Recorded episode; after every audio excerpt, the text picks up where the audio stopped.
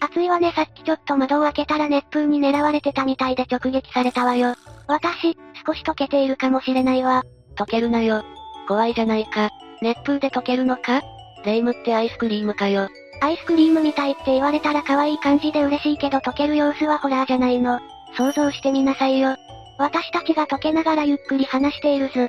確かに恐怖映像だな。こんなに暑いと海水浴にでも行きたくなるわ。海はいいけどあまり沖には行くなよ。深くて危険だからな。大丈夫よ。私泳げないから深いところなんてとても行けないわ。それじゃ今回は世界一深い海マリアナ海溝の謎について話していくぞ。ゆっくりしていってね。マリアナ海溝って聞いたことはあるんだけどそんなに深いの？それはすごく深いぞ。そもそも海は大陸棚と呼ばれる海岸からの距離が200メートルくらいのところを過ぎると急に深くなるんだ。海水浴でも沖の方には行ってはいけないと注意喚起してあるものね。足がつくから大丈夫って思っていて急につかなくなって怖い思いをしたことがあるわよ。それから浅瀬しかダメになったんだけどね。潮干狩りなんかが安全でいいわ。そうなのか。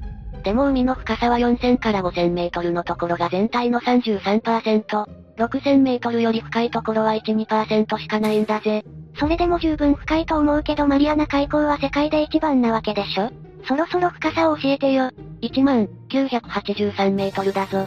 私ね、海底をとことこ歩いてみたいのよ。泳げないけど歩くのは問題ないわ。そして海底に沈んだお宝を発見してみたいの。1万983メートルって分かったということは誰かが海底に行ったってことでしょ？世界で一番深いところに行けたなんてロマンを感じるわ。うーん。何から話したらいいのか。大体浅瀬しか無理って言っていたじゃないか。欲は恐怖に勝つんだなレイムの場合は。まず、普通の人間は海底1万983メートルなんて歩けないんだよ。男性の最高記録は332メートル、女性の最高記録は221メートルまでしか潜れなかったんだ。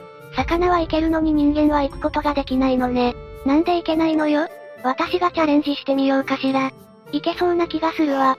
この記録は人間の体がどれくらい深く潜れるか知りたいという自分の体を実験台にして、頑張った男性の涙ぐましい記録でもあるんだぞ。そうなの？簡単にチャレンジできるものじゃないのね。潜るのにかかった時間は14分だが浮いてくるまでには、なんと14時間もかけたそうだ。恐ろしい話だが急に浮上すると肺が膨らんで破裂する可能性があるんだ。この男性は途方もないトレーニングを重ねて頑張ったんだぞ。トレーニングをしてない人間には不可能だと思う。もう頭の中はロッキーのテーマで盛り上がっちゃったわよ。私チャレンジできそうにないわ。マリサトレーニングから頑張って。無理だな。そもそも深海の魚だって筋肉に大量の水分を含んでいるから生きていられるんだぞ。多分長い年月をかけて耐えられる体に進化したんだろうな。そうなんだ。じゃあ、行くときは深海をキャラにしてもらってから行くことにするわ。もう何も言うことはないがちょっと見てみたいな深海よレイム。私は今のキャラでいいけど。そうそう人間では計測不可能な振動をどうやって知ることができたのかしら。探査機器の破壊事故という偶然から知ることができたんだぞ。破壊したのに測れたのね。ある学者がディープサウンドマーク2ディープサウンドマーク3という、海中の音を録音できる機能を搭載した機器を使って探査を行ったんだ。より深いところまで行くはずだったマーク3は戻らず海中で破損してしまったんだが、その衝撃波で正確な深さを知ることができたんだぞ。マーク3の犠牲によりマリアナ海溝の深さを知ることができたのね。結論はその通りなんだが、正確には1万983メートルプラスマイナス6メートルという計算になったそうだ。今回は謎の話よねそんな深い海だったら謎があっても解決できないんじゃないの？現地に誰も行けないでしょ？実は現在まで約20人の人間がマリアナ海溝の底に到達したと言われているんだ。筋肉質で肺が尋常じゃないくらい丈夫な人たちだったのね。どうやって海底まで行ったのかしら？単身で有人潜水艦を使って行ったんだぞ。到達途中には色々な生物を見かけたらしい。深海8000メートル付近では深海草魚の仲間でマリアナスネイルフィッシュを目撃したそうだ。その他はビニール袋やゴミも目撃したそうだぞ。マリアナスネイルフィッシュ？超深海に住む30センチほどの白身がかった半透明の魚だぞ。半透明だから内臓が透けて見えるそうだ。柔軟でブヨブヨしていて頭部が広くて尾は狭くなっている。オタマジャクシみたいだという人もいるぞ。この魚の発見により浸透圧の関係で魚が生息できる限界は8200メートルと言われるようになったんだぜ。30センチの半透明の魚がそんな過酷な環境で生活しているなんて不思議ね。水深8200メートルは800気圧になるんだけどそんなことを聞かされてもピンとは来ないだろこれは一人の人間に造船600頭がのしかかっていると考えればどんなにすごいことかわかるよな。あのさ、一人の人間に造船600頭が現実的にのしかかるのは無理なんじゃないの？一番下運、途中の1500番目くらいの像でも他の像たちの重みで圧死しちゃうだろうし、動物愛護の観点からも容認できない事件よね。すぐに東京ドーム何十個分とか表現する人がいるけど実際に使っている選手だっては広いんだ。くらいで想像はつかないと思うわよ。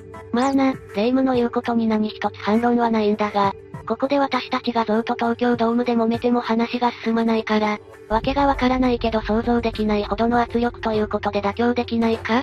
そうね。わけがわからないほどの圧力でいいわ。そんな半透明の魚が過酷な環境で生活していることは大きな謎だと思うぞ。さらっと言われたからあまり気に留めていなかったんだけど、ビニールとかのゴミもあったのよね海底までわざわざポイ捨てをしに来るとは考えられないから、そんな過酷な環境でもプラスチックゴミは存在できるんだよな。世紀の大発見と思ったらポテチの袋だったなんて笑えないわね。ていうかそんなところにまでゴミが存在しているのなら、人間が滅んだ後にも残りそうだわ。人類が唯一残した文化の後がゴミになったりしたら最悪だわ。一説によると海底1万メートル付近までゴミの海水汚染は広がっているらしいから、そこは重く受け取った方がいいよな。しかも深度が増すほどゴミの回収は不可能に近くなるそうだ。人間の体は深度が増すほどにダメージを受けるという話だったけど、ゴミだってダメージを受けるんじゃないの？マリアナ海溝の水深2000メートルより深い海底で見つかったゴミの33%はプラスチック。しかもその90%近くがスーパーなどの使い捨てプラスチックだったんだ。生態系に影響が出るわね。さらに6000メートルより深くなるとさらにプラスチックゴミが増加。深海底が人類の未知の世界であるのにすでに人間が悪影響を与えてしまっていると嘆く声もあるぞ。せっかくマリアナ海溝の謎を調べて解き明かしていったとしても、調べる前に私たち人間が荒らしてしまっていたらそれは謎の真実にはならないわね。霊夢もたまにすごくいいことを言うんだな。たまにじゃなくて頻繁にだけどね。さっき超深海とか言ってたけど深海と超深海って何が違うの？深海6000メートルからを超深海と言うんだぞ。地球上には46の超深海大領域があるが、その全てを合わせても全海底面積の0.25%未満にしか過ぎないんだ。しかもそのほとんどは太平洋に位置しているんだぜ。ねえ私今、すごいことを発見したかもしれないわ。どうした？大きい声で叫ぶなよ、びっくりしたぞ。マリアナ海溝ってそんな超深海の中でも世界で一番深いのよね？それって世界で一番地球の中心に近いところなんじゃないの？大発見よ。言いにくいが理屈から考えて誰でも気づくことじゃないか？地球の中心からは約 6366km 地点にあるということだ。そうなの？あっさり距離まで言われちゃうとつまんないわね。ロマンチックな発見だったと思ったのに。ロマンチックかどうかはわからないが約5000年前の岩石が見つかったことから、マリアナ海溝は5000年前にできた。そしてこの5000年前の岩石は日本の小笠原諸島にも見ることができるんだ。それってどういう風に考えたらいいの？マリアナ海溝のプレートは日本列島の近くまで続いている、太平洋プレートの一部だということがわかるんだぜ。つまり海底ではあるが世界は繋がっていたかもしれないと思えないか？そうね。世界が繋がっていたかもしれないと考えると面白くなるわよね。ところで実は初めに聞きたかったんだけど、聞きそびれてから言い出しにくくなっちゃったことがあるのよ。ずうずうしさが鳥への霊夢らしくないじゃないか。なんだよ。なんでも聞いてくれよ。さらっとまた、私をディスったわね。マリアナ海溝って普通に言っているけど一体どこにあるの？本当に初めに聞いてくれればよかったのに。名前の通りマリアナ諸島、小さい島がたくさんあるその辺りをマリアナ海溝と言うんだぜ。そして随分離れたアメリカ合衆国の領地ということになっているんだ。島々の辺りをすべてマリアナ海溝というなら随分と広い海溝なのよね。長さは 2550km、幅は 69km と言われている。これを聞くと三日月のような形と称されるのがわかる気がするよな。あのさ、海底まで行った人間は約20人って言ったでしょう？私はこれまで坂道でも山でも上がりが大変と思っていたのよ。でも、世界で一番高いエベレストであっても20人しか登頂してないなんてことはないわよね。もしかしたら山登りより海底に行くことがすごく大変なことなんじゃないかしら。そうかもな。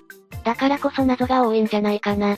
さっきマリアナスネイルフィッシュの話を聞いたけど、ここがリゾート地で透き通るような、綺麗な海なのは知っているけど、深海8000メートル以上となればいくら透き通っていても太陽の光は当たらないでしょう？そうなんだよな。光が当たらないということは植物の光合成はできないし、そうなるとプランクトンたちも存在できないんだ。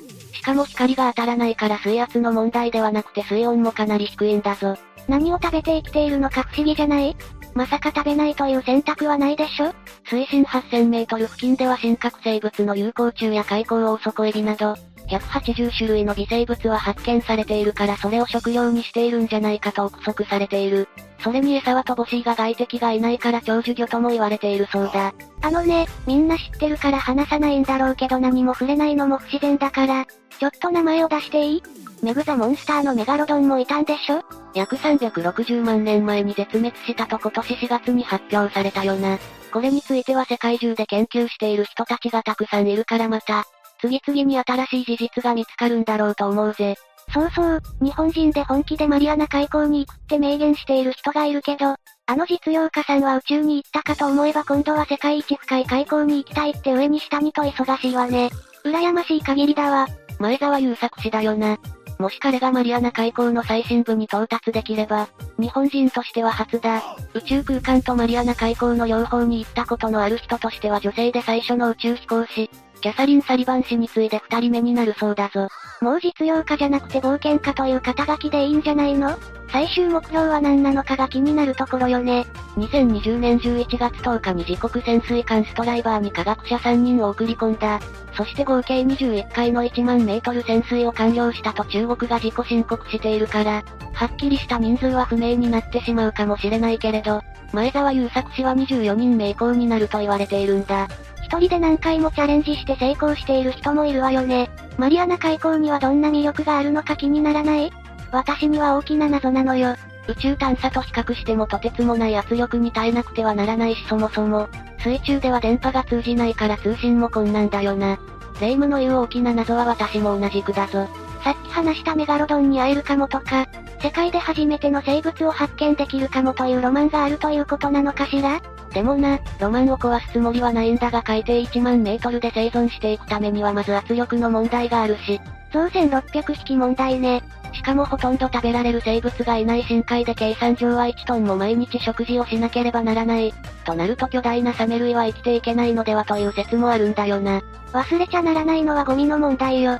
食べるものがないから深海生物たちがプラスチックを食べちゃって絶滅したなんてことになったら一大事だわ。ロマンも謎も大切だけど現実に海底で普通に生活している生物たちの命を脅かすのは、止めなくちゃいけないわよね。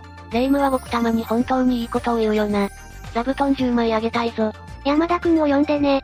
そんなに深海の生物を気にしているのならちょっと話したい謎の深海魚がいるんだが、今日教えてもらった魚だけじゃなくて謎の深海魚ってそんなにいるの？やっぱり深海魚って生態を調べるのが大変だから見つけてもなかなか調べられないのね。人に見られることもなく静かに一生を過ごすパターンがほとんどなんじゃないかと思うんだが、なぜか見られてしまううっかり者がいるから深海魚界も大変だよな。そのうっかり者にはなぜかしら？シンパシーを感じるわ。そうだろうな。解明できない謎の深海魚の私の一押しは銀ザメなんだ。またサメなのね。私の中では深海魚といえばとりあえずサメという統合式ができそうだわ。ふふ。騙されてるぞ。銀ザメは骨が柔らかい軟骨魚類なんだぜ。ちなみに甲骨魚類にはアジやサバなどがいる。そして軟骨魚類はサメエ銀ザメの3グループに分けることができるんだ。それって名前にはサメがついているけれど銀ザメはサメじゃなくて、銀ザメ類になるということなの？さらにサメと A は万歳類に分類されるが銀ザメは全頭類に分類されるんだ。つまり軟骨魚類という分類ではサメと近いが銀ザメはサメとは違う種類ということになるんだぞ。不思議よね。名前にサメとついているのにサメじゃないなんて、名前を付けた人は何を考えていたのかしら？うっかり者だったの？いや、それは知らないがうっかり者ではないような気がするぞ。なぜなら見た目がサメとは全く似ていないんだ。かなり特徴的な顔だから興味があったらググってくれよ。似た顔を見つけたら銀ザメの仲間だ。と言い切ってもいいくらい特徴的だから。誰に似てるの？えー、魚だから誰と言われると難しいが幻影の怪物、キマエラファンタズマ、という学名が付けられているぞ。キマエラというのはギリシャ神話に出てくる頭がライオン体がヤギ、尾が蛇の怪物だ。ファンタズマは幻影的という意味だから幻影の怪物なのね。魚にしておくのはもったいないくらいかっこいい名前の由来ね。実は水族館にもいるし食べることもできるんだ。あまり美味しくないという人もいるが水分が多くふわふわした食感だから、煮付けには向くという話も聞くな。え、解明できない謎の深海魚なのに食べちゃうの？名前も由来もかっこいいのに食べちゃうの？深海底引き網で水揚げされることがあるそうだ。すり身にしたりと活用はされるがもともとあまり数が多くない魚だから、たまたま他の魚と一緒に取れちゃいました的な感じだと数が減って心配だよな。食べる目的じゃないのに取れちゃったから仕方ないという扱いはかわいそうだし、マリサの言う通り数が減ることも心配よね。サメと名前がついているのにサメじゃなくて幻影の怪物なのに捕獲されて美味しくない。と言われたり色々な意味で謎な魚なのね。最後に捕獲されたこともなければ飼育事例もない謎のサメラブカの話をするぞ。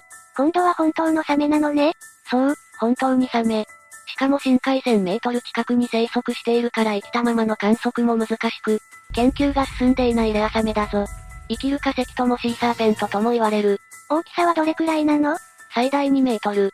3億5千年前に生きていたとか海の未確認生命体とかまさに生きる化石、シーサーペント。なんだよな。怪獣映画のモチーフになったとか話題の尽きない魚なんだぞ。現在の技術を結集したらすぐに色々分かってしまうかもしれないけれど、分かったようでちょっと謎が残るくらいが謎好きな私はいいかなと思うわ。想像するのも楽しいことだからな。魚の話をしていたらお腹が空いてきたわ。焼き魚定食、煮魚、お刺身何を食べようかしら。散々かわいそうだとかかっこいいとか言ってたのにすぐに食べる発想に切り替えられるレイムって、そろそろ尊敬の域に達するな。何言ってるのよ。美味しく食べることが一番なのよ。というわけで、今回は世界一深いマリアナ海溝の謎を紹介してきたぞ。海底には、まだまだ私たちの知らない何かがいるはずよ。さらに科学が発展して海底探索がもっと気軽にできるようになったら色々わかるかもしれないわね。そうだな。人間が知らない知的生命体もいるかもしれない。そう考えると、宇宙も海底も変わらない未知の世界だよな。そうよね。でも半魚人たちが地上に攻めてきたらどうしよう。アホなこと言ってるレイムは放っておいて、さて今回はここまで。動画が面白かったら、高評価とチャンネル登録よろしくお願いします。最後までご視聴いただきありがとうございました。